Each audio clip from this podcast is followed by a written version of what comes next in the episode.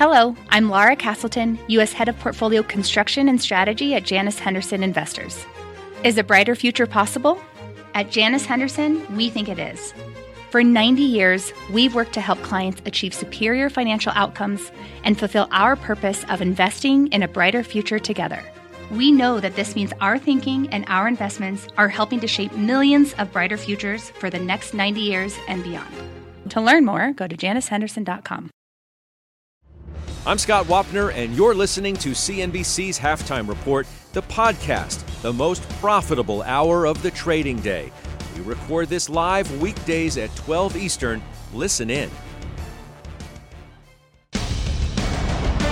Thank you, Carl. Thank you, Sarah. Welcome to the Halftime Report. I'm Dominic Chu in for Scott Wapner today, front and center at this hour. A double test for the market as we await the first trades on that big Instacart IPO and countdown to another critical Fed rate decision. Our investment committee is standing by to help navigate you through all of it. Joining us for the hour are Josh Brown, Karen Firestone, Jim Lebenthal, and Sarat Sethi. So here's where we stand at noon Eastern time right now. We are just about near session lows. The Dow down about 250 some points, the S&P off by about 29 points, and the Nasdaq Composite down by three quarters of one percent, 104 points to the downside there. By the way, the 10 year Treasury note yield keeps ticking higher, currently standing at 4.34%. We will have much more on the markets coming up, but first, we do have a trade alert to bring you. Josh is making a move in technology. I guess technically it's consumer discretionary, but you'll get the point. Josh, you are adding to your Amazon position. So why and why now? Uh, uh, it's backing off a little bit uh, this week, uh, along with most of the market, most of the large cap tech names. But Amazon really has done nothing for a long time. I've been in the stock forever, by the way. So uh, it's I'm adding to an existing position. Uh, I don't know how crazy important the timing is, but just the rationale here is that Amazon is both going to be an important player going forward in AI uh, even as that theme is cooling off a little bit, it's undeniable how critical they'll be. But it's a business that doesn't need the hype of AI in order for the stock to trade higher, just on the existing uh, situation that they're in. Gross profit has been compounding at a 20% CAGR since Q3 of 2020, even though the stock has done nothing or been down most of that time. In Q3 of 2020, AWS was about 10% of revenue. As of last quarter, it's 17. That's important because that helps the EBITDA margin grow. That's the most profitable business that they're in, obviously. Um, EBITDA margin as of last quarter is now higher than all pandemic era quarters except for Q1 2021. It's about 14% as of last quarter. This is critical. These are the types of stocks that are working right now in large cap tech. Uh, Amazon is a 14 forward enterprise value to EBITDA. It is cheaper than it's been for most of the last three years. It was about 22 times on average since the pandemic began. Uh, I think that we've seen troughs in, in the valuation here. And I think if they can continue to execute, this stock should be higher. Uh, it's not a rocket ship. It's not, you know, I don't, I don't expect it to, to double from these levels, but there's no reason why we couldn't get back to the old highs of about 180, 190, uh, just based on existing fundamentals without anything radically changing. These are interesting points to bring up uh, for folks out there only because we do know that Amazon is traditionally what people refer to as a, a web e commerce giant. These days, the narrative has switched a lot more towards cloud computing. That's the faster growing part of the business. But I wonder, and maybe Sarat, I'll look at you for this one first. If you take a look at Amazon right now, would you play it more as a consumer discretionary play or more as a technology play tied towards things like cloud computing and then connecting the dots eventually at some point to artificial intelligence? I, I think cloud computing would be the area. I think uh, on the retail side is pretty tough. Margins are going to get harder. Costs are, you know, the consumer is going to start slowing down. So you, it'll be fine there. But if you're going to play Amazon, that's the part where the cloud, the AI, where they can use their technology and actually leverage. Now, the question is competition in that space as well. But I think the margins and the upside are there, and the stock can reflect it if they can be cash flow positive in that area. What's interesting, we've also got some headlines coming out here, and, Carrie, I'll look to you for this one here. We're seeing that Amazon is just announcing that they are going to hire 250,000 employees for the holiday shopping season. Is that all? That's that's is that all? It's a quarter million people. uh, they, I, if memory serves, it was roughly around 150,000, I think, last Yeah, year. That's not that's no small amount either. Yeah, yeah. This is the, about the time of year when many of these large retailers talk about the seasonal hiring trends. Is it a positive sign that they're going to hire a quarter million seasonal employees, and what does it say about the consumer? I think it says they expect the consumer to be pretty strong. So I consider that, yes, positive. Uh, we own Amazon. I mean, Amazon stock is up over 60% this year. Of course, it had a dramatic drop last year. So it's recovered, not all the way, as Josh, Josh pointed out. Uh, and we like it here. And I, I agree with Sarat that a lot on the cloud computing side um, is, you know, it's very important for Amazon. They have competition in all of their businesses. And I think in this season, we do think about the consumer and spending, and consumer spending has been reasonably good. The retail numbers have not fallen off a cliff. I mean, there, there, uh, there is obviously some weakness in spending, but the consumer is pretty good. And think about where unemployment is. It's still under 4%. 3.8% is basically full employment. So they must feel positive, and I consider that to be a good sign for the stock. In, another um, related headline, Jim, uh, uh, for this Amazon uh, release, they also talk about this idea that they are investing $1.3 billion towards pay raises for employees at Amazon. Uh, you juxtapose this with what's going on in Detroit and other auto manufacturing facilities around the country. You juxtapose that with many of the moves that we've seen by uh, retailers and restaurant type companies to boost the minimum level of wages to a level that's above current mandated minimums. All So- of this is, is big, but it also adds to the idea that the consumer is strong and maybe getting stronger. Yeah, that's exactly right. Okay, I'm going to take the bait, which is to say, yes, there are some inflationary aspects to what you're hinting at, and certainly that's writ large in the UAW uh, auto manufacturers negotiations going on right now. But the bigger thing, here's where I spit out that hook about the inflationary thing. The bigger aspect here is Amazon's not hiring 250,000 people, and Dom, I'm pretty sure that Target also announced they're hiring 100,000 people. You don't do that if you don't think the consumer is pretty strong. Now, fourth quarter is where retailers make the bulk of their money. And last year we had a pretty kind of eh, not so good fourth quarter because of what was going on in inflation. People were worried about the economy, worried about recession. We're in a different situation right now. Kerry referenced the fact that the labor markets are strong, inflation's coming down, which has got another update on Atlanta Fed GDP, which maybe doesn't matter so much about stock prices, but it does matter to where employment's going, and it's at 4.9%. Things are good. Things are good right now, okay? Now, September, and, and Josh, you made a great point. I just want to come back to this. I forget exactly how you phrased it on your Amazon purchase, which, I commend you on. You said something like, I'm not sure I'm crazy about the timing. Okay, nobody knows if, if this is the right timing or not. But, you know, whether it's the wrong timing or the right timing, we're talking about a matter of weeks. Because when we get through September and all the usual September worries, the consumers cracking, inflation, this, that, and the other thing, everything we're talking about right now in terms of fourth quarter consumption looks pretty darn good. And you're likely to have a face ripping rally. Amazon and everything else is going to do well. So if you're wrong on the timing, Josh, maybe it's by a couple of weeks, but who cares? Okay, so so we want Thanks, Jimmy. We have a, I would just one one quick thing. It's important to point out if the reason not to buy Amazon um, is that it's competitive, like that was the same reason at 40,000 percentage points ago in share price. That, that that's a constant. When you do business with consumers, there will always be big, very well-run competitors. So in the case of Amazon, it's Target, it's Walmart, it's uh, all the little stores on Shopify, maybe it's Costco, whatever. Like that's everyone understands this competition. Um, the stock hit a 52-week high last week. They had competition last week too. Um, right. There's a Prime Day event. It's the big deals day. So timing-wise, that's October 10th and 11th. And to Jim's point on the consumer, we're in a three and a half percent headline unemployment environment.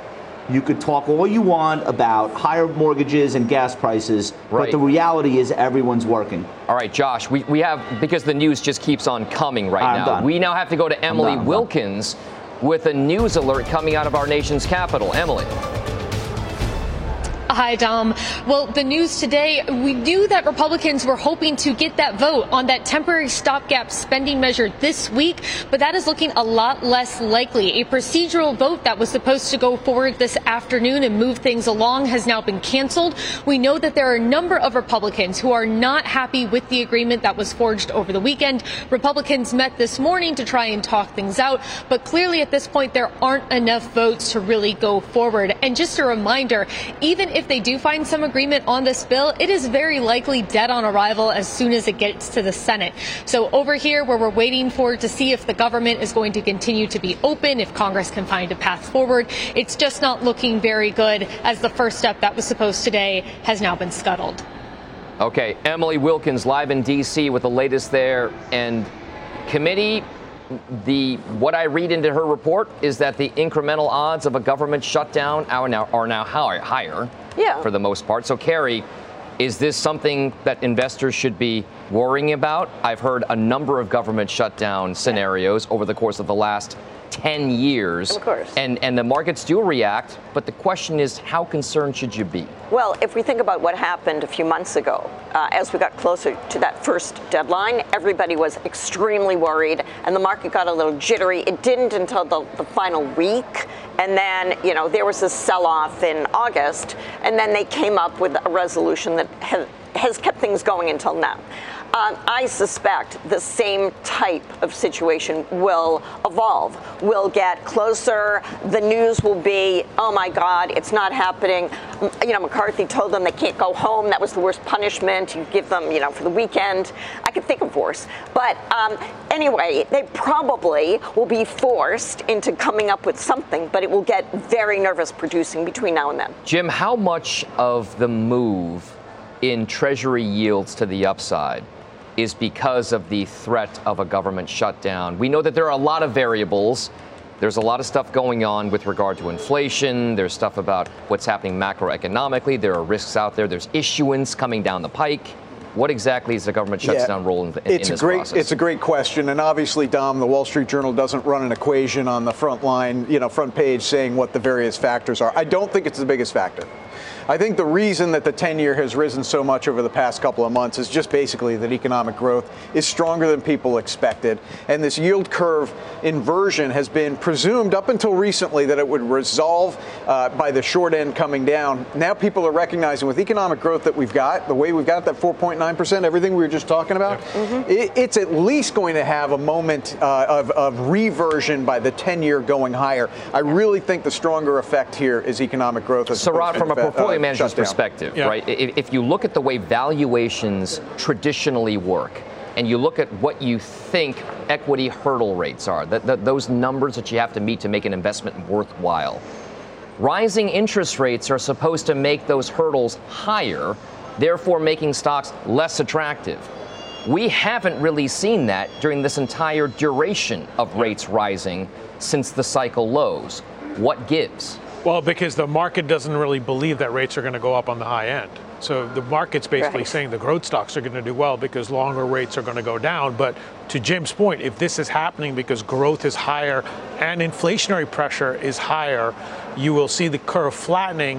What that could happen is you could get movement away from growth stocks into quote value stocks because cash flow is up front and credit markets will start reflecting that. And what that means is people will say, hey, if I can get 7, 8, 9% in credit, do I need to take the risk to get the equity return? So you might see some cash moving out of equities. So I think that's an interesting to, thing to watch. But on the other hand, the for me, that's a positive signal that means growth is there. That means stocks are going to do better. So maybe if you want to get defensive and buy bonds, but I think you'll have a better outlook owning equities three to five years out if we get the curve flattening or starting to turn. Change. All right. Well, speaking of that rate picture right now, the Fed is kicking off a two-day policy meeting today with its latest decision on interest rates coming tomorrow afternoon at 2 p.m. Eastern Time. And according to the latest CNBC Fed survey, Many believe the Fed is pretty much done hiking interest rates, but the impact on the market will continue to be felt. So let's bring in our senior economics reporter, Steve Liesman, for more on that story. Steve, this is pretty much part and parcel to every market narrative there is out there. What is the Fed going to do, and how long are they going to do it? Well, let me give you the results from the Fed survey, Dom. While there remains debate, respondents to the survey generally think the Fed is pretty much done hiking rates here and is about to embark on an extended period of holding rates above 5%. Here's the numbers.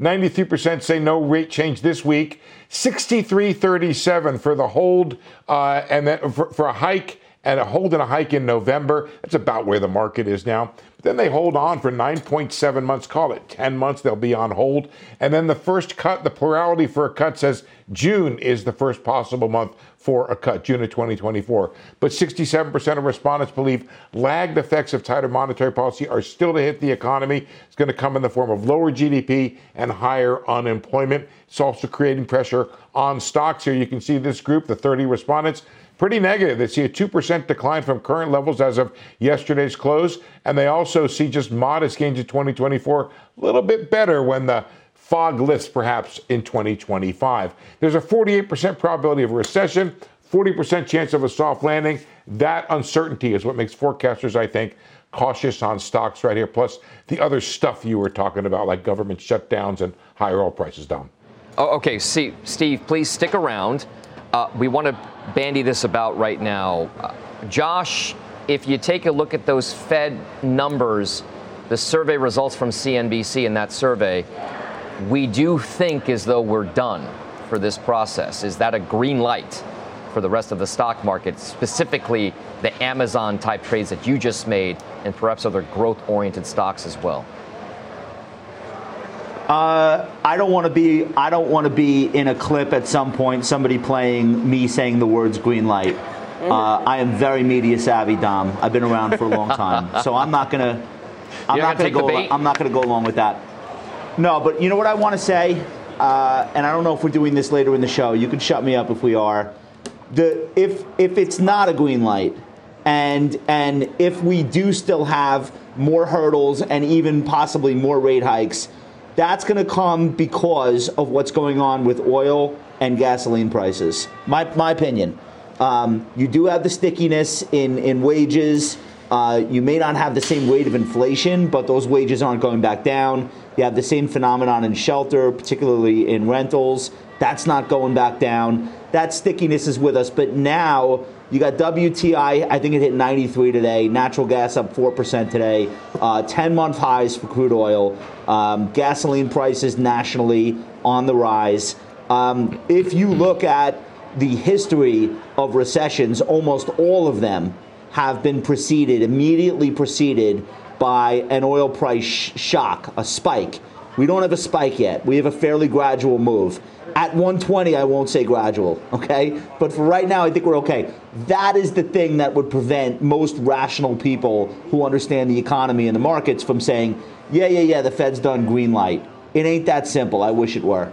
So, so Steve, there are a lot of dots that we're going to try to connect here. We talked about the consumer versus cloud computing earlier on with Amazon. We talked about the seasonal hiring. They're investing more in wages. And now you've got these headlines coming out with regard to the number of people they're going to hire, all amidst an environment where consumer wallets are being crimped even more by those rising fuel prices that Josh just mentioned. And by the way, rising gasoline prices, which I know are there because I fill up at least once to twice a week commuting to and from work. So, what gives and what is the Fed paying attention to? Well, I think all of that. And I think Josh is right. It's a major risk for the economy. And I'd add to that the student loan repayments, which are by themselves not a big deal, but you add on top of that higher gas prices. And there are issues out there, there are uncertainties. I'll tell you one reason why it's not a green light to me. And I don't obviously give stock recommendations the way uh, uh, the great people around your table do there, uh, Dom, but I will add this. The Fed is not getting looser, even if it cuts rates. The plan at the moment is not to get looser. We'll watch the summary. But as far as the real rate is concerned, they're bringing down the funds rate along with inflation. So the real rate, the amount of restriction put on the economy is not really planned to come down, at least not according to their last projection. So that's what you want to watch. Does the Fed want to be easier in rates relative to inflation, not just on the nominal side? So when, when that happens, there's more of a green light. And when you say green light, I don't know what exactly you mean, Dom. Do you mean green light to go into the party and drink as much punch as you possibly can? or green light to feel a little bit more safe about going forward through the intersection. I don't think we're going back to those days of just buy any stock willy nilly and it's going to be fine. That's a good point, Carrie, and that's what you would say as a portfolio manager, I, I'm assuming. Yeah. Well, definitely. I mean, we don't know what's going to happen over the next six months, 12 months, ever. But in this period, and I'm, I'm sure Steve would agree, the post COVID era that we're in is still so unpredictable in the way people spend money, whether they're consumers or corporations, and how they borrow money, how about how they think about you know spending and their time and how they work. I mean, everything is in the process of change. The fact that that economists and strategists couldn't predict about whether there would be a recession or not. They all thought there'd be a recession this year. They didn't have a playbook. You know, they're often wrong anyway, but they didn't have a playbook for what happens post pandemic. And they still don't. So, you know, what what I feel is most important is to have a portfolio that encompasses companies that are going to have earnings growth that's greater than expected. You know, we can start seeing some earnings accelerations in the second half of yeah, I mean this this next quarter and into 2024. And I think this is the first time in quite a long time where estimates are moving higher, where we're seeing some increase. Yeah in in forecasts, and so I Rod, consider so that positive. Th- those fundamentals, they are yeah. are they are they in fact improving in your mind as you do your research and scrub through the numbers? So I do think we get a trough in earnings, but the key is because multiples already expanded ahead of that. So the question is now when we go into earnings season, if you don't make your earnings it's going to be even worse than we saw in the last four quarters. Because right now, your multiples on a lot of stocks are reflecting an earnings growth that we didn't have for the last two or three quarters. All right. Uh, Steve Liesman, thank you very much for the CNBC Fed survey results. We appreciate it. We'll talk to you later. Uh, and by the way, coming up on the show, we're still waiting on, by the way, the first trades of the Instacart IPO. The big debut is happening uptown at the NASDAQ market site today. We will take you there live with the latest right now coming after this break. You can still see there nothing happening with Instacart just yet. We're still waiting on it. We'll be back after this. Old Dominion Freight Line was built on keeping promises. With an industry leading on time delivery record and low claims rate, we keep promises better than any other LTL freight carrier because we treat every shipment like it's our most important one. Visit ODFL.com to learn more. What does it mean to be rich? Maybe it's less about reaching a magic number and more about discovering the magic in life. At Edward Jones, our dedicated financial advisors are the people you can count on for financial strategies that help support a life you love. Because the key to being rich is knowing what counts. Learn more about our comprehensive approach to planning at edwardjones.com slash find your rich. Edward Jones, member SIPC.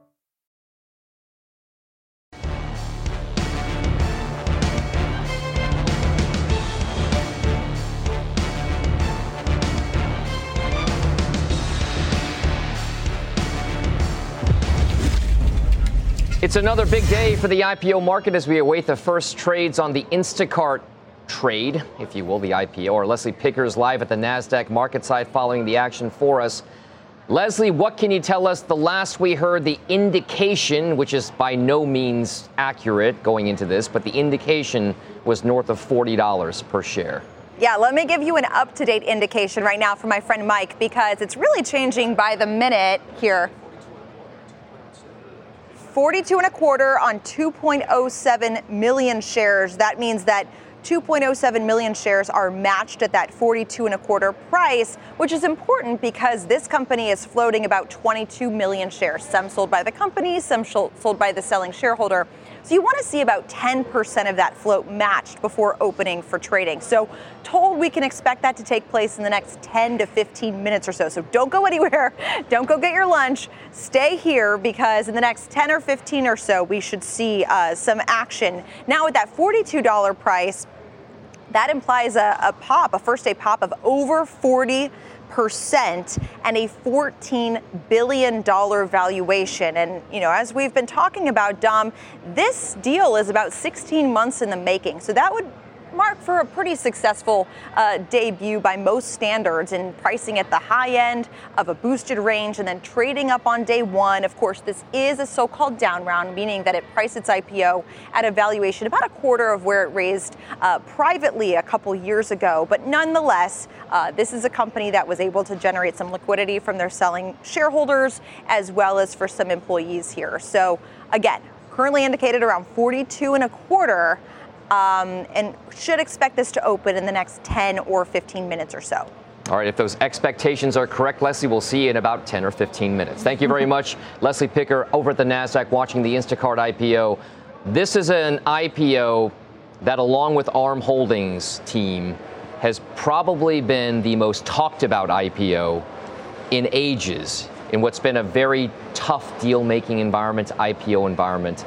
Uh, Jim, I'll go to this one with you. Is the sentiment in the IPO market as robust as Instacart's IPO looks to be? Or is it more indicative of where ARM's IPO went to and then has settled back to now? Well, implied in your question is maybe we should be a little bit worried about ARM. I don't think I'm going to do that. I mean, yeah, there's a price issue, you know, the valuation issue. I don't really want to get into that. I think here's the bigger point. These IPOs are coming in September and in a September that's kind of living up to its billing, right? I mean, we're off about 4% from July's high in the S&P 500, about 6 6.5% in the Nasdaq, and these big IPOs are coming. And that says something about risk appetite. I really don't have an opinion on whether Instacart is a good buy at 42 or ARM is a good buy at 55. But I do think this is a sign of health. I'm not going to overplay it, Dom. This isn't like, oh my God, the floodgates are open. Here comes the IPO marching band. It isn't. It's just a good sign. Leave it at that. It's a good sign. And Josh, I'm going to give you one, one look at this before we, before we go to break. Is this IPO market something that investors should be feeling a little bit more cautious about or one where we feel as though the Instacart IPO and its oversubscription levels is good for the broader market sentiment? No, I think it's I think it's good, and I agree with Jim. The, these are not the deals of 2021. Instacart is profitable. ARM is is very profitable. Um, even this Klaviyo, like the these are not SPACs. These are not companies that are, you know, we're, we're going to land on Mars. That's not what's going on. We'll, we'll get there. We always get there. Uh, that might be a 24 story. Um, important to point out Instacart is not a grocery tech business, it's an advertising business. All the stuff they're doing, sending people into grocery stores with an app and delivering and blah, blah, they, none of that makes any money. The money is where Pepsi steps in and spends a few hundred million dollars to make sure that their products are on the homepage of the app sure. so that when people are shopping they're that's it's an ad business it's not it's it, you know it's very convoluted how they get there it's right. a four-sided market between supermarkets and shoppers and consumers but that's it's it's nothing special ARM is making chips for cell phones, no big deal. So we're not doing concept stocks, we're not doing companies with tons of red ink. This is a normal environment, and I think from that standpoint, it's nice to have some deals back. All right. That's the discussion. We'll get back to it once it starts opening up for trading Instacart, that is. But in the meantime, let's get out to Bertha Coombs with the latest news update headlines. Hi, Bertha. Hey, how are you, Dom? President Biden rallied support for Ukraine during his speech at the United Nations General Assembly summit. The commander in chief called on the West to stand with Ukraine, saying Russia alone bears the responsibility for this war. The address was the focal point of the president's New York visit. President Biden is also scheduled to meet with heads of five Central Asian nations and leaders from Brazil and Israel. The House Oversight Committee is holding its first hearing on the impeachment inquiry into President Biden next week. A spokesperson said the hearing will examine corruption and abuse of public office. The committee is planning to subpoena the president's son and brother for their personal and business bank records as early as this week. Eligible voters in Pennsylvania will now be automatically registered to vote when they get a new driver's license or ID card. Governor Josh Shapiro announcing the move today, saying it's good for democracy. The National Conference of State Legislatures tallied Pennsylvania as the 24th state to implement automatic registration. I kind of like that idea, Dom. It just seems like it should be automatic and easy. Easy is often a good thing. Bertha Coombs, thank you very much for the news update headlines. We appreciate it. Well, coming up next on the show, our chart of the day Disney is the biggest Dow laggard right now as the company makes a big bet on its parks business, how the committee is trading that stock. And we are just over one week away from CNBC's big Delivering Alpha Investor Summit. Scott Wapner will be there with a few big interviews, including Pershing Square's Bill Ackman. To register, just scan the QR code that you see there on your screen or go to cnbcevents.com slash delivering alpha. Big event in person, New York City. Halftime is back after this. B2B selling is tougher than ever, and we feel your pain. If you're struggling to close deals, consider giving LinkedIn Sales Navigator a shot. This sales intelligence platform helps professionals like you engage high value customers drive higher revenue, and increase sales performance. Sales Navigator also guides you in targeting the right buyers, highlights key signals such as job changes or which accounts you should prioritize, and uncovers hidden hot prospects so you can find those buyers that are most likely to convert. Fueled by LinkedIn's 1 billion member platform, Sales Navigator gives you the most up to date first party data, enabling you to unlock conversations with the people that matter. Right now, you can try LinkedIn Sales Navigator and get a 60-day free trial at linkedin.com slash halftime report. That is linkedin.com slash halftime report for a 60-day free trial. Let LinkedIn Sales Navigator help you sell like a superstar today. Just go to linkedin.com slash halftime report and get started.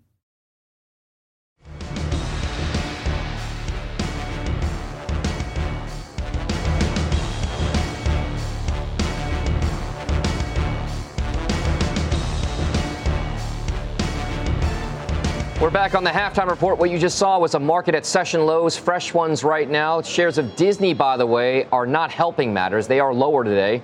The company announcing it will double its park investment to $60 billion over the next decade. It is our chart of the day. And Julia Boorstin joins us with the details on what it means for the overall House of Mouse. Julia. Well, Dom, this $60 billion 10 year plan is Disney literally doubling down on its parks business. The company outlining significant room for further expansion both on land and sea, saying it has over 1,000 acres of land for possible future development. That's the equivalent of seven new Disneylands. And they say while Disney parks welcome 100 million guests annually, they say they see an additional addressable market of more than 700 million more people with what they call high Disney affinity. And while the stock is down now, down about 3.5% on news of the higher spending, that $60 billion, in the 8K, the company says, quote, they are prioritizing projects anticipated to generate strong returns consistent with the company's continuing approach to allocate capital in a disciplined and balanced manner. Dom, I anticipate we'll hear a bit more about what CEO Bob Iger and Parks Chief uh, uh, said during this uh, presentation to investors. But for now, investors are not that excited about this news. All right, thank you very much, Julia Boorstin, with the latest on that Disney trade. So let's talk about Disney. Jim and Sarat, you both own it. Jim, we'll start with you. Is this a good news or bad news in your mind as a longer term investor in this stock? Uh, all right, I'm going to take a deep breath here and just try to keep it calm, all right? Um, look, I get leaning into your most profitable division, and it's roughly two thirds of the operating income for Disney. I get it, that's the right thing to do. Here's what my issue is why make this announcement now? The timing on this is I, am sorry, I hate to be pejorative. The timing on this is stupid. You're working with Comcast to figure out the Hulu deal. You've got issues with the ESPN. Investors are clamoring for a dividend. Like, you couldn't have waited six weeks for this? It's the wrong timing. You're talking about a 10 year plan. It's misdirection. Like, All right, I'll listen to you, Josh. Give it to me. Give it to me. It's, it's misdirection. When you see the price they're going to get for ABC, you're going to understand why they want to talk about theme parks. okay. All right. Listen, from your lips, I'll, I'll take it. All right, Sarat. So let's talk about whether or not this and what Josh just said and what Jim just said as a Disney holder is going to make yeah. any difference to you in terms of a buy sell recommendation? I, I mean, it's not. I mean, I, I, totally understand where Jim's coming from. Let's focus on the things on the table right now. And you're doing this, and that's great. You're focusing on businesses that are cash flow positive and are, you're going to be accretive to your earnings. But we've got these other issues with streaming right now, and you're losing money in these other divisions. So you know, hopefully we'll get something together to kind of say this is our strategic plan. But I think the stock is also stuck in, in no man's land, right? Growth investors have left it. Value investors are still true deep value are still trying to figure out wait what's the sum of the parts so you're kind of like in no man's land and that's look is it a good feeling absolutely not but does it get cheaper probably and probably get for us to buy even more of it all right Jim. look, look here, here's why i'm on this six weeks kick the immediate thing is Hulu. Yeah. All right. And you're in negotiations right now. Josh, when you said misdirection, I thought you were going to tie this into Hulu because that's what's on the table right now. And we're arguing about whether the buyout price. yeah. Hang on, hang on, hang on, Josh. We're arguing between Comcast and Disney about whether the buyout price is nine billion or eleven billion. Who cares? Get it done. That two billion in terms of the value of Hulu three, five years from now, it's going to be immaterial. Get that done. Don't give me this today. This is. Now, if it's a misdirection, it's a misdirection, but it seems totally unnecessary. Josh, quick last word. I agree. Okay, I like it. That's about as quick as it gets for Josh. All right, thank you very much, guys, on Disney. Coming up next, how about another Dow component for you? That's Intel, making a deeper push into artificial intelligence at its developers conference today. That stock has been on a tear over the last month, maybe not as much over the past years. We'll debate the move coming up next on the half.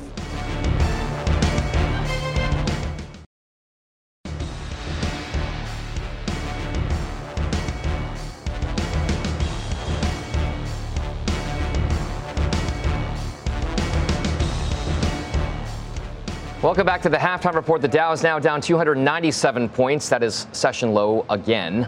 We are watching shares of Intel on the move today after the company announced a new, a new product named or aimed rather at artificial intelligence. And Kristina Partsinevelos joins us at Post 9 with the details on that. So from one Dow component in Disney to another Dow component, what's the story with Intel? Well, the biggest news that they're making right now is their Intel Core Ultra, which is this new processing or processor used for PCs. So it's going to bring AI to PCs. Uh, originally, it was called Meteor Lake. You don't need to know all of the, the names, but this is big news because they claim it is going to be the most power efficient chip that will allow, let's say you, Dom, to access a generative AI chatbot on your PC as opposed to having to tap into the cloud.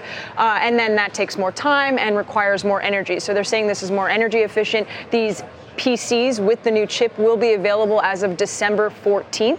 So that's the biggest news. There's some partnerships too. Really, he came out on stage and, and literally did some push ups. He coined a new word, uh, the siliconomy, which means that our entire modern economy will be based on silicone because of the importance of semiconductors in the near future as everything continues to be connected. Also said he was a Swifty fan, but I really think the, the stock reaction that you're seeing right now, down about 2%, we were expecting or we're hoping investors, uh, we're hoping to hear a little bit more about its foundry business and who the main customer would be for uh, the foundry business because they just said they signed on. He hasn't talked about that just yet. But that was part of the reason why the stock has been cr- climbing higher just over the last little while. Foundry business, you know, here in the United States, good for business, especially as tensions continue to ramp up with China. It's not just about China, though, right? With Intel, this is this is also about a company that has never seen the glory days of the dot com era, like many other companies have. Intel and Cisco, two Dow components, have really been the laggards in that big tech trade. Competition's part of the story, Carrie. But why is it that people still don't really want to own Intel, and what could actually change their minds? Well, some people want to own Intel, particularly value investors who are looking for some technology. You know, it's it's the largest component of the S&P. It's a stock that trades at a, a low multiple. Uh, the problem with Intel is it, has been left behind. You know, it, it peaked in terms of excitement, enthusiasm, charisma in 1999. And, you know, that's a long time ago. But there are new investors who really don't remember that and they say there's something here. What I think is, uh, is somewhat concerning when everybody is talking about the cloud and talking about digital transformation and they're talking about PCs and embedding in devices, I, I think that leads, leaves a, um, you know, a, a confusing um, message to there's, investors. There's, so, Sarat, there are some things when we talk about the retail access to artificial intelligence, Yeah. maybe was the best way to put it, at least for the time being. That this is a total addressable market, a TAM, that could be ginormous. That's a technical term. If you could put the AI chatbot type technology in the palm of everyone's hand or on their desktop themselves. So why is it not appropriate to get so excited about something like that when it comes to Intel? Because your PC is one of the biggest deflationary purchases you make we don't spend more and more on PCs every year. You spend more and more on your iPhones and other things. So for them to get pricing power to say you've got a special Intel inside chip, that worked a couple of decades ago. Yeah. It's going to be very hard if they've got a great marketing machine and they can do it and say this chip, you know, this PC has the AI chip, but Samsung does not or something else. So investors are saying, show me. All right. Show me the story. Christina, last word. The, the counter argument to that would be it's so difficult to get a hold of the GPUs with an eight month time frame, even longer, that maybe this will provide accessibility for smaller companies, for developers, because they can actually use their PCs to do so. Qualcomm will make the exact same argument for phones when they're you know, working on their AI processors on phones but maybe this uh, equals a playing field for a lot of firms. But to your point, yeah, the la- the um, the refresh rate is much longer. All right. Speaking of Intel, by the way, folks, don't miss an exclusive interview on CNBC with Intel CEO Pat Gelsinger later on today at 4 p.m. Eastern Time on Closing Bell Overtime. Intel, big story today, CNBC exclusive, 4 p.m. Coming up next on our show, it's our call of the day. This healthcare stock just got a very big upgrade. We'll have ownership details because we do have some ownership on the desk. That call of the day, mystery chart coming up ahead. We'll debate it. Keep it right here.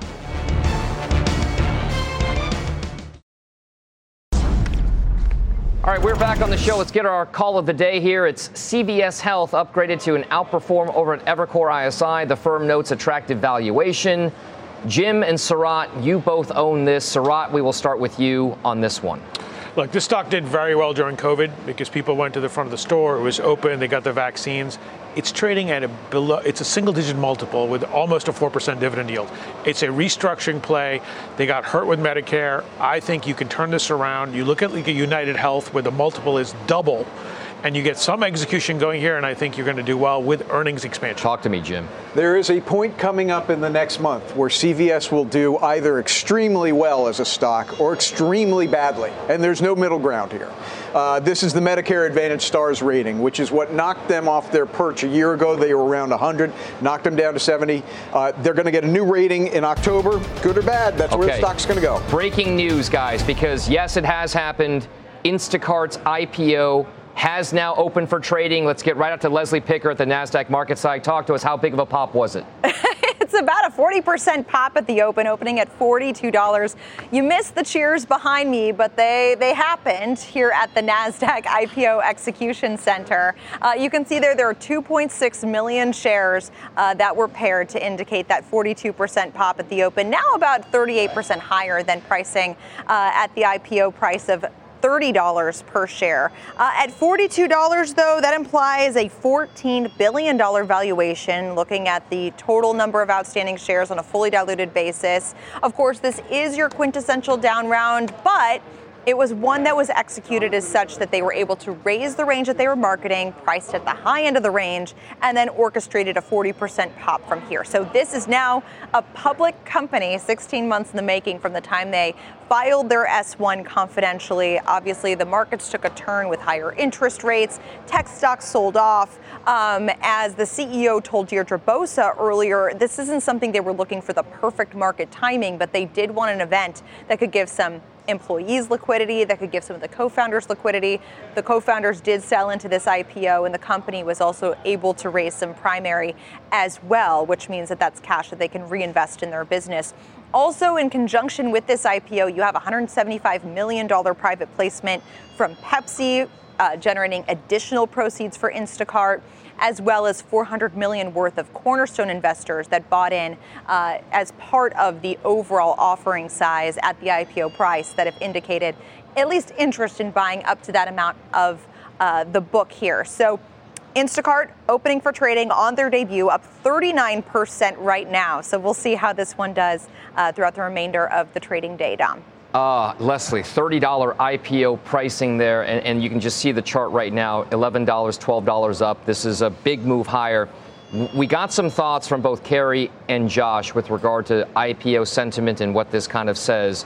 I wonder, Jim, from your standpoint, have you kind of altered some of your feeling based upon what we've seen happen, at least in the first, call it two to three minutes well, here's the takeaway. They priced it right. I mean, that's that's simple. The investment bankers did their job. That's exactly what you're supposed to see. If it was too much bigger than that, then they left money on the table. It, you know, if, if they didn't have this pop, then they disappointed the people who are buying on the IPO. The investment bankers did their job right. Good, good. Applause. All right, Sarat, is this an IPO that you, you mentioned profitable, cash flow positive?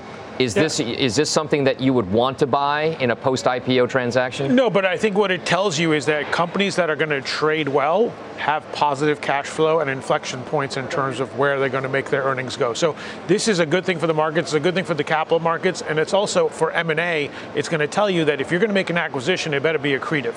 Because if, if you have anything dilutive, i.e., IPOs are not going to be just based on price, meaning revenue growth. It's going to be on earnings and cash flow growth. So, good indication that the market is accepting it at a period of time when people are wondering where we are in the economy. All right, Instacart, 42 bucks a share right now, priced at 30. Stay with us. We've got final trades coming up on the halftime report after this.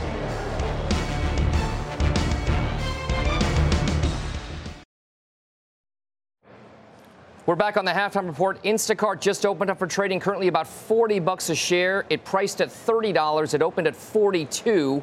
It got as high as $42.95. So at the highs, that was a 43% jump. So again, we're watching those shares right now trading 40 bucks and change. Time now for final trades. Josh Brown, you're up first. If you were lucky enough to get in on the IPO and you're not in as a down round, I would take the profit um, most of the people that have an opinion on this stock have not read the S1. I have. They're going to let employees sell as much as 35% of their stock as soon as November because this has been pent up on the runway for so long. I think there's a lot of selling. If you love the company, maybe stick with it. If you don't, this is a really nice opening day gain. Me personally, I would take it. All right, Sarat. Well, Instacart, Uber, cash flow positive. Company went public when it wasn't supposed to, but now it did. So this is where you want to get like the second degree. Jim Lebenthal. Cisco Systems. You compared Intel to Cisco. I, I grimaced. You're supposed to compare Intel to IBM. Cisco's a warhorse. Hang and on to Cisco. Carrie. EPAM consulting firm. It's a very inexpensive Accenture. All right. That does it for us on Halftime Report. The exchange starts right now. You've been listening to CNBC's Halftime Report, the podcast. You can always catch us live weekdays at 12 Eastern, only on CNBC. All opinions expressed by the Halftime Report participants are solely their opinions and do not reflect the opinions of CNBC, NBC Universal, their parent company, or affiliates, and may have been previously disseminated by them on television, radio, internet, or another medium. You should not treat any opinion expressed on this podcast as a specific inducement to make a particular investment or follow a particular strategy, but only as an expression of an opinion. Such opinions are based upon information the Halftime Report participants consider reliable, but neither CNBC nor its affiliates and or subsidiaries warrant its completeness or accuracy, and it should not be relied upon as such. To view the full halftime report disclaimer, please visit cnbc.com forward slash halftime report disclaimer. It's okay if you aren't ready for kids right now. It's okay if you don't want to be a mom now or even ever. It's nobody's decision but yours. But do you know what's not okay? Not knowing how effective your birth control is. Talk to your doctor about effective birth control options so you can make an informed decision. Tap to learn more